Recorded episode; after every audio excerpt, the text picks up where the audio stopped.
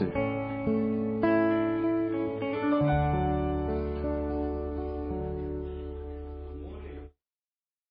wonderful to see you all here this morning, and it's great to be here. Thank you, team. It's just wonderful to be able to start our time together uh, in worship like that, and to continue in worship as we open up God's Word. I forgot my clicker. I wonder what you think of when you hear the word work. I wonder what comes to mind. And I wonder if you, as you think of that thing, if you think of it also as a deeply spiritual thing. I can remember working a, a number of jo- uh, jobs through uh, my studies.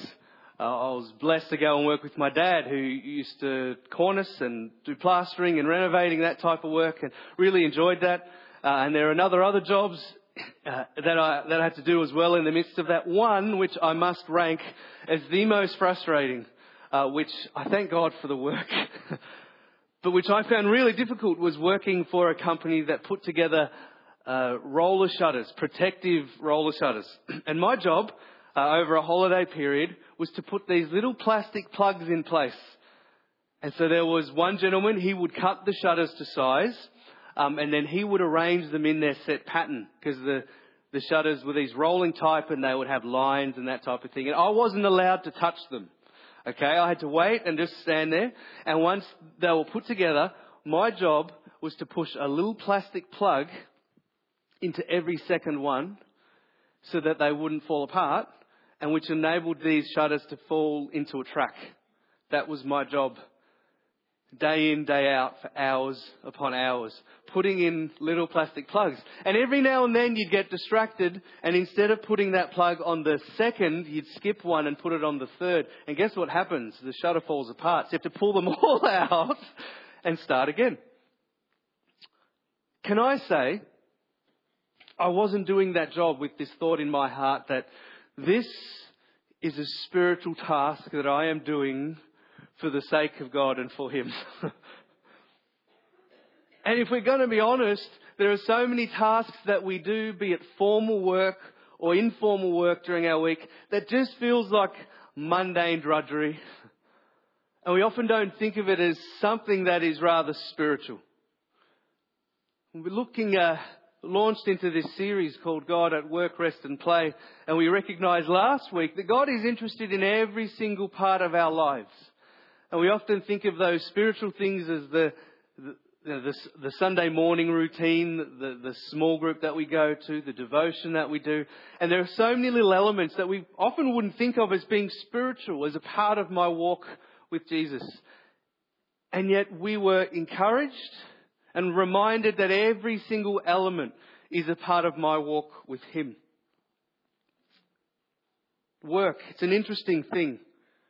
I want to define it again for us this morning. Work simply means to actively involve mental or physical effort done in order to achieve a purpose or a result or a task or tasks to be undertaken. So work can, be many things. It can be paid employment and that's usually the first thing that we think of when we use that word. It can mean volunteering for an organisation. It can mean parenting. It can mean caring for people. It can mean caring for a home. It can mean studying, putting your mind to study for a greater purpose. Anything done to achieve a purpose or result. And so I want to remind you this morning and encourage you that no matter what you do, it all matters in the eyes of God. So last week we looked at this. We, we opened up this whole idea and we looked at the fact that work starts with God. Works dawning had to do with Him. He created the universe. Five words into the Old Testament and we see God created. Our creative God wove together with genius the world. And then He created humankind, you and I, with, the, with a design. And part of that design was to care for the planet and for the animals and to multiply and fill the earth. And all of that was given, all of those instructions were given before sin came into the picture. And so work was all a part of God's design for us, even in the ideal setting of the Garden of Eden. It's a part of who we're created to be and then we're reminded in regards to the downfall that when sin entered the world, well, work became more drudgery and more toil than what it was previously meant to be. And we found, we ended last week looking at the fact that there's this tension. We're created to work and to have a purpose, and so it can bring fulfillment, but at times it is just hard going.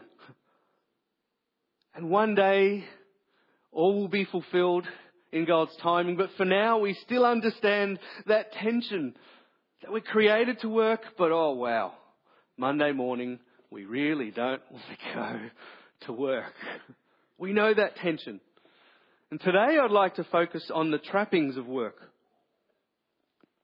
In the midst of this tension, where can we find ourselves? Where can we find ourselves landing when our eyes are not focused on God? Where can we find ourselves? I've called it the, the trappings of work.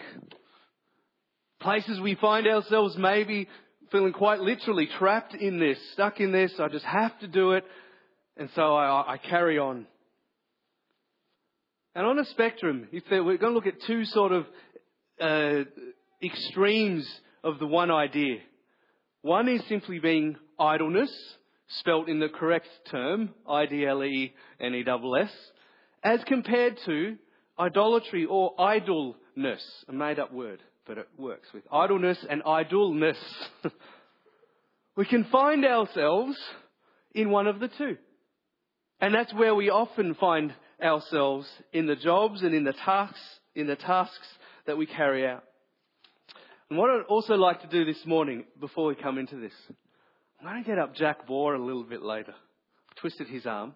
and after we un- unravel this, I've invited Jack to come and to share a little bit about his own experience with work.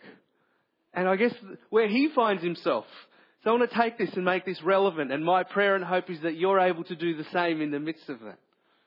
So let's unpack it first, and then we'll hear it in the midst of an actual person's life. So let's put our hands together for Jack for, for saying yes. And no doubt he won't be listening much to what I'm saying because he's just going to be thinking about what he will be saying later. But let's see how we go. We'll know if you're listening because when you're here, you Thank you, Jack. Really appreciate that. So let's look firstly at this idea of idleness. Don't you love that picture?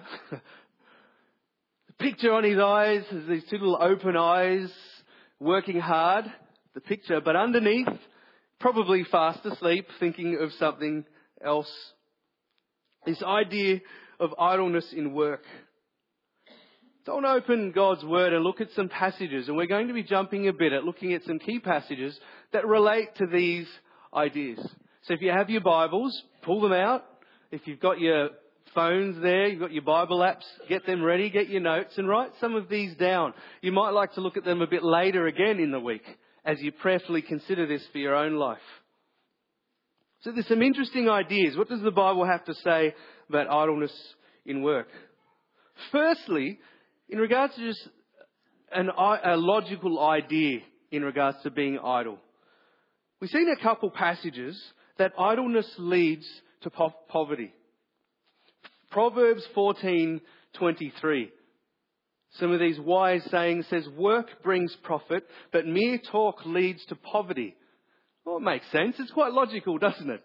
If all you do is sit around and talk, unless you're paid to do that, unless all you do is sit around and talk and not put your mind to work, well, there's not going to be any reward or payment for that effort. So idleness, just as a logical sense, leads to poverty. Proverbs 6, 6 to 11, I'm going to open this one. I like, this one's quite interesting. Proverbs 6, 6 to 11. Now these are words from King Solomon. They're lessons from daily life is, is big, the title for the beginning of chapter 6. And so here's an encouragement from verse 6. Take a lesson from the ants is the encouragement. But he gets quite personal because he says, take a lesson from the ants, you lazy bones is the translation in the NLT. I love that. Hey, lazy people, listen up. Even have a look at an ant.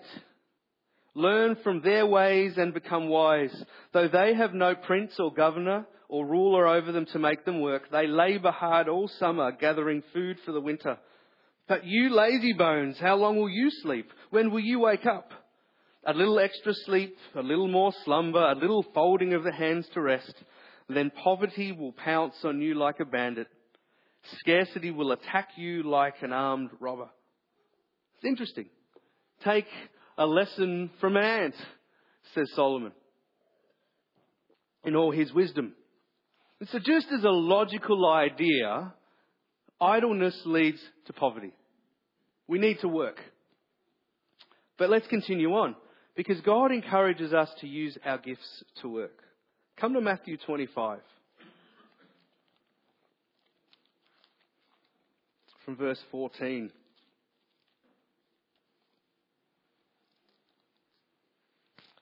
The parable here is told that Jesus shares. I'd like to read it from Matthew 25 from verse 14. Now Jesus is teaching about the kingdom of heaven. And he says the kingdom of heaven can be illustrated by the story of a man going on a long trip. He called together his servants and entrusted his money to them while he was gone. He gave five bags of silver to one, two bags of silver to another, and one bag of silver to the last dividing it in proportion to their abilities. He then left on his trip. The servant who received the five bags of silver began to invest the money and earned five more. The servant with two bags of silver also went to work and earned two more. But the servant who received the one bag of silver dug a hole in the ground and hid the master's money. After a long time, their master returned from his trip and called them to give an account of how they had used their money. The servant to whom he had entrusted the five bags of silver came forward with five more and said, Master, you gave me five bags of silver to invest, and look, look, I have earned five more. The master was full of praise. Well done, my good and faithful servant. You have been faithful in handling this small amount. So now I will give you many more responsibilities. Let's celebrate together. The servant who had received the two bags of silver came forward and said, Master, you gave me two bags of silver to invest, and I have earned two more. The master replied, Well done, my good and faithful servant. You have been faithful in handling this small amount. So now I will give you many more responsibilities. Let's celebrate together. Then the servant with the one bag of silver came and said, Master, I knew you were a harsh man harvesting crops you didn't plant and gathering crops you didn't cultivate. I was afraid that I would lose your money, so I hid it in the earth. Look, here is your money back. But the master replied, and these are interesting words, you wicked and lazy servant. If you knew I harvested crops I didn't plant and gathered crops I didn't cultivate, why didn't you deposit my money in the bank? At least I could have gotten some interest in that. Then he ordered, Take the money from this servant and give it to the one with the ten bags of silver. Interesting, verse 29. To those who use well what they are given, even more will be given, and they will have abundance. But from those who do nothing, even what little they have will be taken away. Now throw this useless servant into outer darkness where there will be weeping and gnashing of teeth. Uh, teeth. teeth. Wow. It doesn't spare any punches here. It's pretty, pretty to the point. And we see a story here, and it's quite clear. We have a master who goes on a holiday, and certain people are, are gifted different amounts in, in some money in regards to their abilities. And as the master comes back, they present what they have used to him. And the, the master is pleased and praises those who have used what the master gave to them. But for the one who was afraid, who sat and did nothing, you lazy servant, in other words, not only says that he was chided, but it says that what would, he had would be taken and given to another. Interesting. There's this idea that God encourages us to use what he has given us, however small, however great, for his work. Remember that the money was the servants, so the, the people were using the servants' money, uh, sorry, the servants were using the master's money to do his work.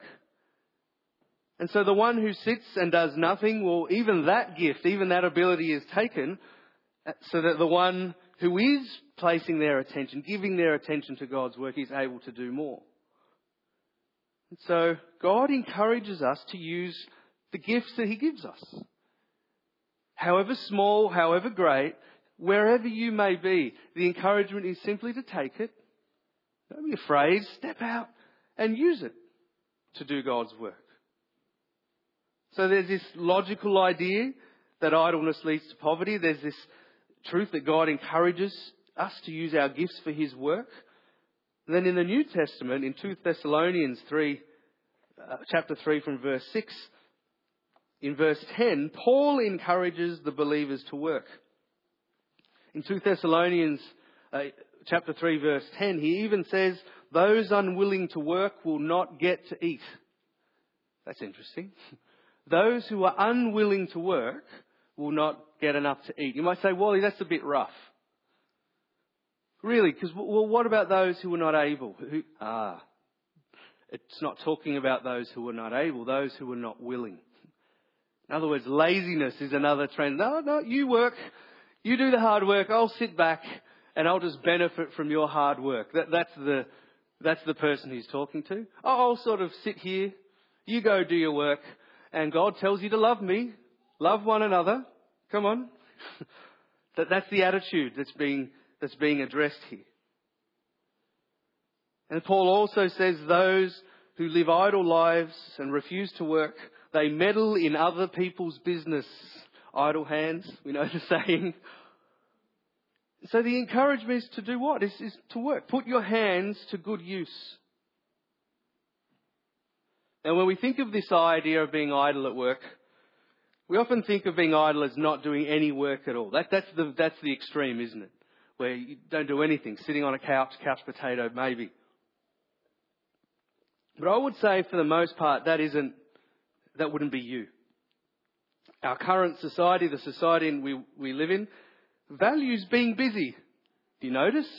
You know, when, when you meet someone, oh, how are you? Yeah, yeah, really good. What have you been up to? And most of the time, you will say, oh yeah, I've been busy. I've been busy. We, there's something in that statement that, yep, I've been busy, I'm doing something with my life. We, we value being busy and being productive. And so the, the reality in this is that for a lot of us being idle may not necessarily be not doing anything, but maybe it's not being willing to work even while we are working. I read this little uh, interesting article. It was titled uh, Richard Branson and Sleeping Employee. It says this Having a boss catch you sleeping on the job is an employee's worst nightmare, but can you imagine if they took a picture too? Virgin Group founder Richard Branson did just that, and on a visit to the Virgin Australia offices, discovered this. He writes, I popped into the office and the airport to say hello and check in to see what the team was up to.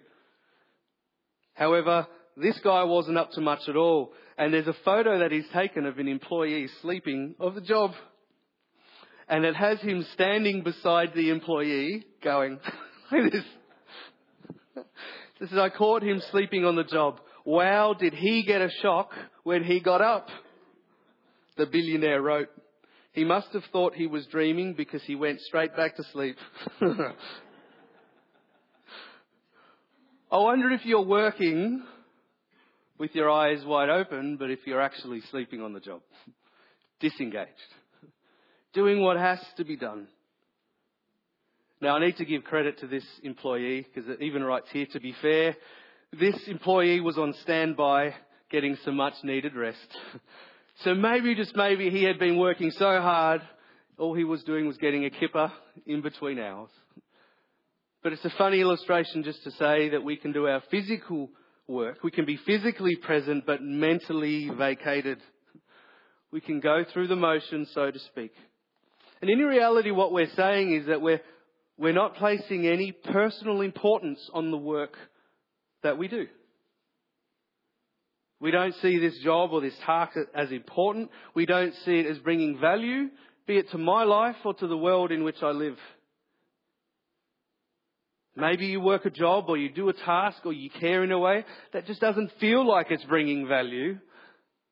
And so you belittle even yourself and the job that you do and the thing that God's called you to.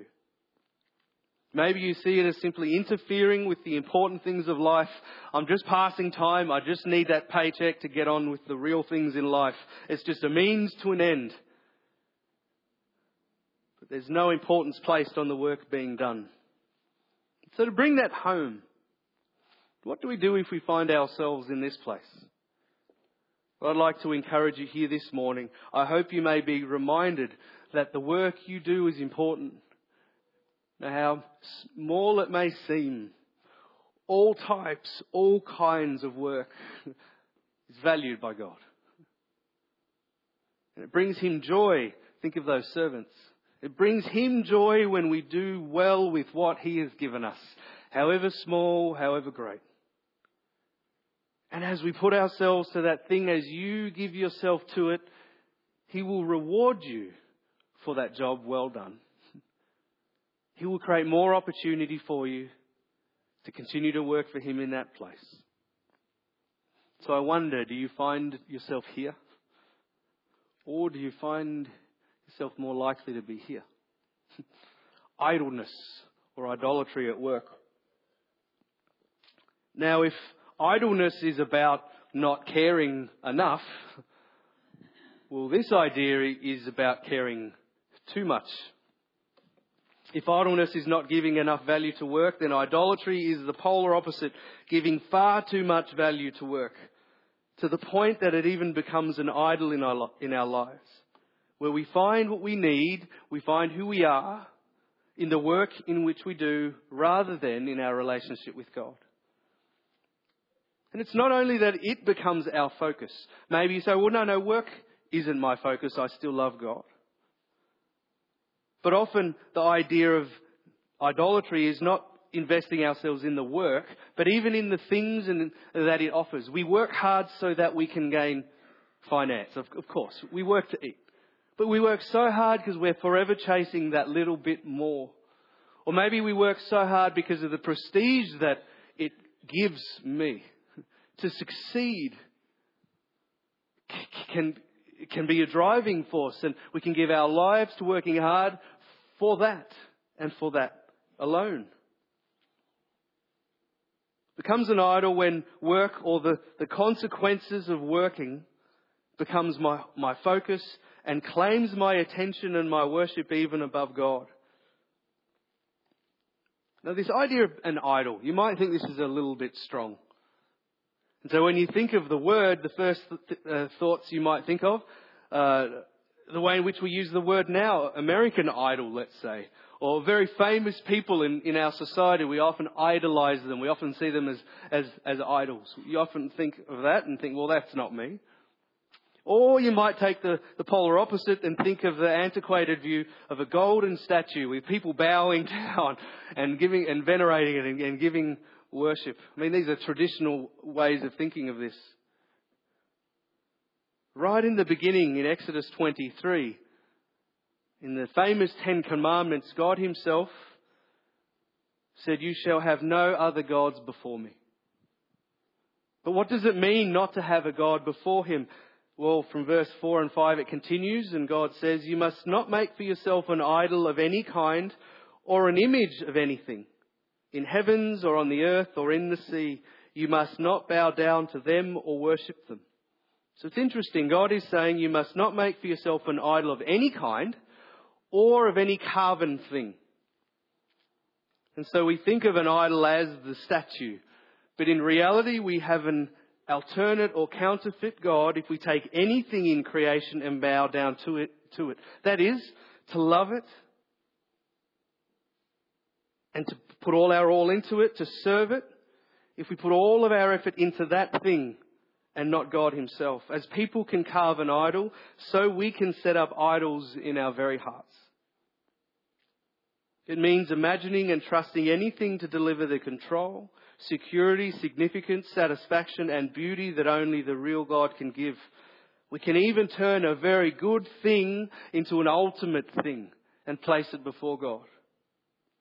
And so work can become an idol when we place too much value on our work, misplaced attention, where we often and can find ourselves defining ourselves by our work or by what we earn or by what we do. Think about that when, again, when you introduce yourself to someone. What's one of the first things that's often asked? Hi, yep, I'm Wally. So what do you do? Straight away, right off the bat, I want to know your name and I want to know what you do. And the moment we hear what the person does, we automatically place them in a category of value and of worth. Oh, okay, yep, you do that. Oh, you do that. Oh, great. Come over for dinner. You're a carpenter. Yep, about to renovate. Come on over. You know, we place value on people because of who they, what they claim to do. It's a part of our society and we, we, we find ourselves trapped by it. Now this is where it gets a little tricky. Because God designed us to work, didn't He? So it's actually a part of our identity. God has formed it to be a part of who we are. He invited us and designed us to walk with Him first. That's where our worship and our attention lies, and our work is as we work with Him. And so if we find ourselves putting work above God and focusing all our attention there, that's when it becomes an idol in our life. We're defined by the wealth, the prestige, or the honour that it brings. Or maybe even the applause This is again where a good thing can take the place of God. Making a difference in our world is, is a catchphrase at the moment. We want to make a difference. Is that a good thing? Yes, it is. Fighting for the planet, is that a good thing? Yes, it is. We were called to care for our, our planet. It's a part of who God made us to be. But when that becomes everything, it can take the place of God. Even very good things even giving up and selling all that we have and volunteering, that can become in and of itself something that replaces God in our lives. We can do good things to stroke our own egos, to seem like good people. And so this is where we need to be careful. Anything can be an idol if it holds me more than my love for God, as if God is not enough. So how do we bring this home? I wonder. Ask yourself this morning has work, what you do, the tasks you carry out during the week, have they become your idol? Pursuing those things above all else, do they take your complete focus? Are there things you know you need to do to develop and grow your own spiritual life, but no, they can wait. They can wait for later. I need to put this, is it coming first? Is it getting in the way of your relationship with God? And if it is, we encourage you this morning, this week, start asking God, Lord, how, how do I put this back? How, how do I put you first? You see, we can find ourselves trapped by the idleness or idolatry of work, but there is another way. I want to go to an interesting passage one that I probably wouldn't have gone to apart from doing some reading and going, wow, this is very interesting. The book of Ecclesiastes is a very interesting book. It's in the Old Testament. It predates the arrival of Jesus Christ. And it comes again from Solomon, very wise words. And it has within it some very famous passages. A meaningless, meaningless is everything under the sun. All toil, you know, fulfillment cannot be found in anything. And in this, in this book, the author is pursuing different things in life in order to find meaning, be it relationships, be it wealth, be it purpose. And it's all meaningless, says the author finally. But in the midst of it, there are some very interesting passages, and it alludes to a middle place. Not in idolatry, not in idleness. I've got them here for you. Ecclesiastes 3:13 we write people should eat and drink and enjoy the fruits of their labor. Enjoy. I'm not sure if you put that word together with the work that you do. Enjoy the fruits of their labor for these are gifts from God. The boldness and the italics were added by me. These are gifts from God. Do you see your job and your career or the, the effort you give yourself to your home caring, the family you look after, do you see that as a gift? Because this is the encouragement that we have the ability to enjoy the everyday, mundane moments as gifts from God. Have a look. Keeps going. Ecclesiastes 4, 5 to 6. And I, I find this, this, this bit fascinating as you unravel it. Look at this. Fool, fools fold their idle hands, leading them to ruin. Think of the image. This is an image based. Think of that, uh, an idle fool, someone sitting back, arms folded. No, I'm not working. not putting my hands to, to anything. What does it lead them to? Ruin. Which part of the story are we painting? It's the, the idle person. And yet, better to have one handful with quietness than two handfuls with hard work and chasing of the wind. Look at the last part. Better than what? The two handfuls. Two handfuls full. So this is someone who's succeeding in what they're doing. Working hard, but doing what? Chasing the wind. In Ecclesiastes, that, that's the same idea as for no purpose. to be successful, to be wealthy with no purpose. That's the idol. It's the person who is the one who's in idolatry in work, the one who's chasing work for its own sake, yet purposefully. And the person in the middle is quite interesting. Better, it says, is this person with one handful. So not with nothing, not, not with, you know, not with everything, somewhere in the middle, with one hand, with quietness. And this idea of quietness is this with contentment, with joy, with peace, with purpose, satisfaction, fulfillment. There's a place right in the middle. This is the way it was always intended. In Colossians 3:23 is a New Testament version of this picture. Work willingly at whatever you do as though you were working for the Lord rather than for people. Remember that the Lord will give you an inheritance as your reward and that the master you are serving is Christ. Look at that. Work willingly at all that you do. And your master is not that boss in the office. it's Jesus. So there is another way. It's working with Jesus. Coming out of that place of not seeing work and my work as important and not seeing as everything but finding a place of contentment and peace working for Jesus. In all that you do. In every part, in every aspect of your life. This is the solution. A new person, oh, sorry, a new purpose. You could say, a new person for whom we work for. No longer focused on our own selfish means. Oh, I don't want to do anything. I'm going to get away with doing as least as I can or completely focused on building our careers. No, the attention goes elsewhere. I'm going to work for Jesus. I'm going to work for Him. And this is where we're going to go next week as we unravel this idea. I pray that as you go today, though, that you have an opportunity to sit and go, I wonder where I sit. do I see value in what I do? Do I place too much value? Or have I found myself in this quiet place? content working for the Lord Jesus Christ. I'm going to invite Jack. Can you put your hands up for Jack as he comes up? I'm going to grab a couple chairs.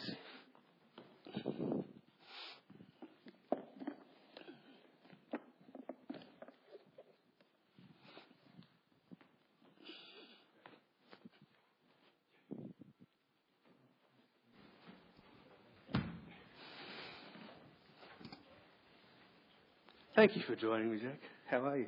Such a pleasure. Do you know what you're going to say now?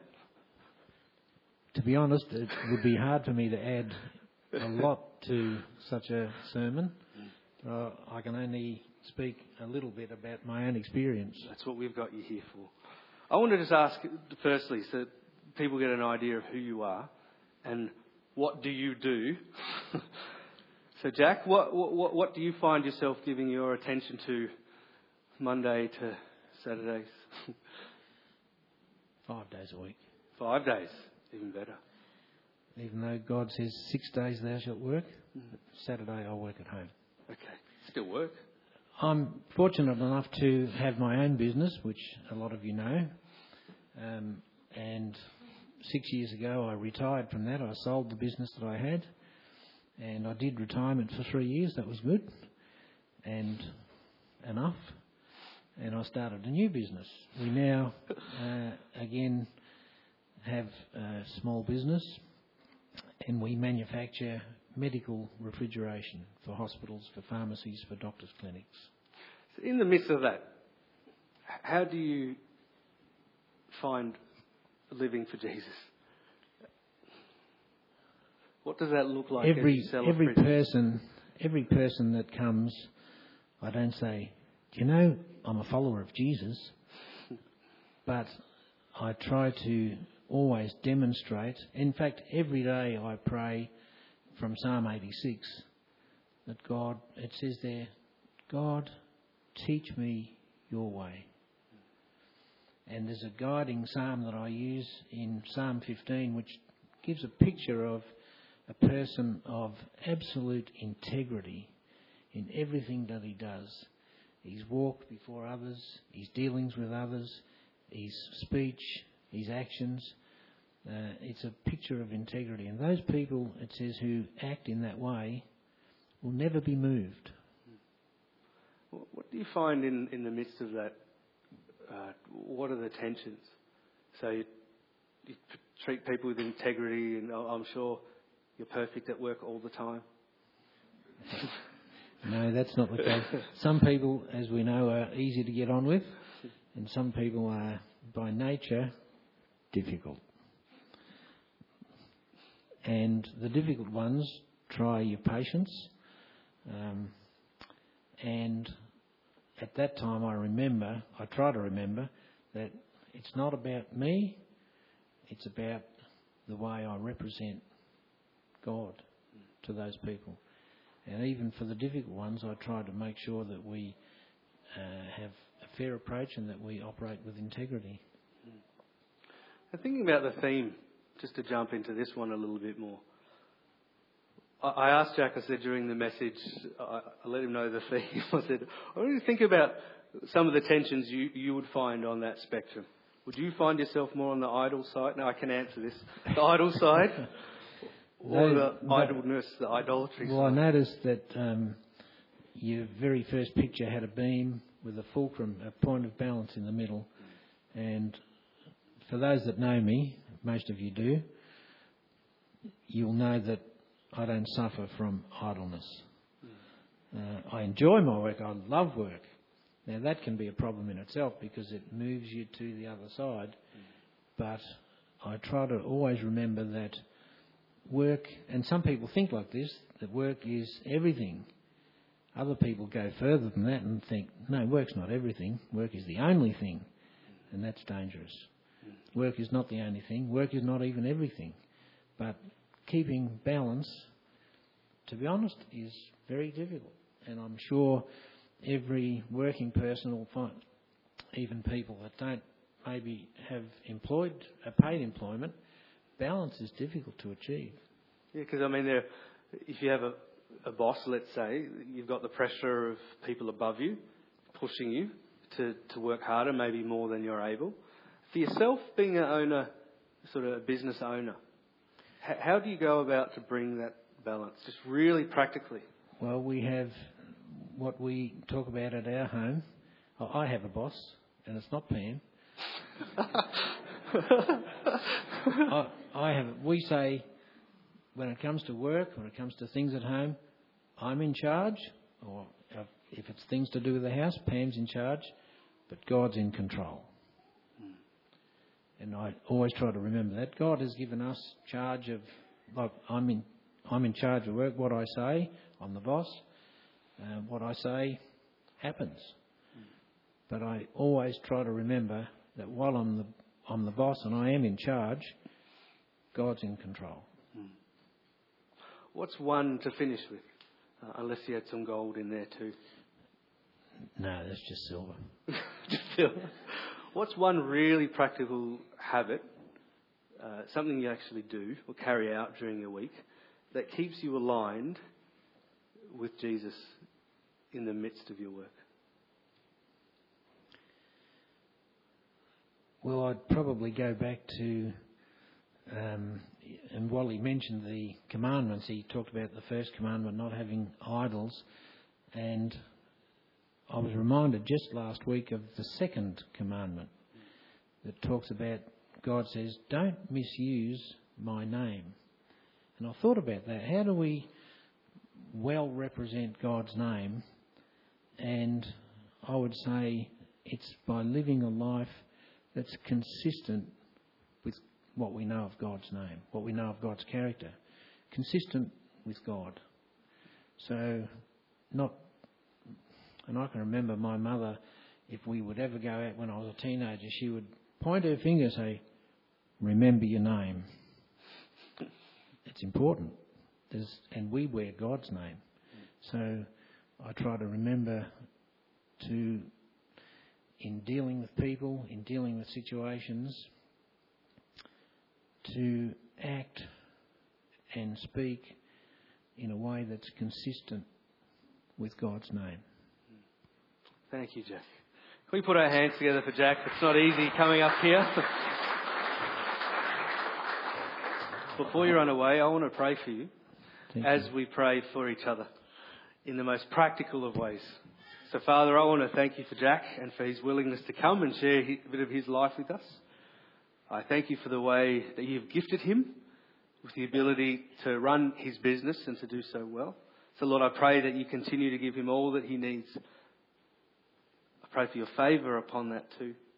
Lord, I pray that above all else, Lord, that you enable him to live his life for you. May he be a wonderful example for you in the midst of all that he does. Lord, I think of every other person here this morning too. We may not run a business, Lord, but you have called us to something. Lord, we put our hands to something in the week. May it be professional work, unprofessional, caring, school, whatever we do, Father, as we go out this week. Lord, I pray for every single person and for your favour upon them. They see what they do as important, Lord. It's not insignificant, Father. They see it as something done for you.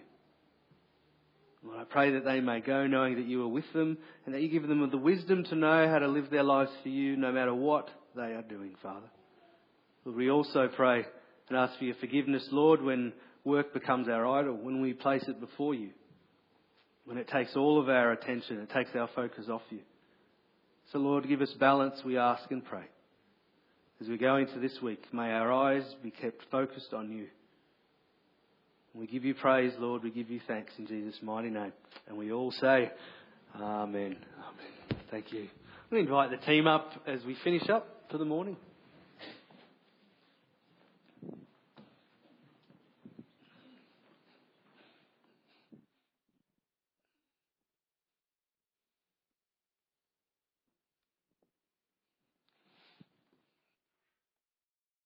Well, I must say, uh, just while everybody's getting settled, one of the things I reckon the millennials do get right, uh, amongst a whole lot of things that they do get right, but one of them is the um, uh, is they see because I'm a baby boomer, and I think my my work balance, the idea of work balance and work life balance has been uh, managed not nearly as well as uh, as younger people.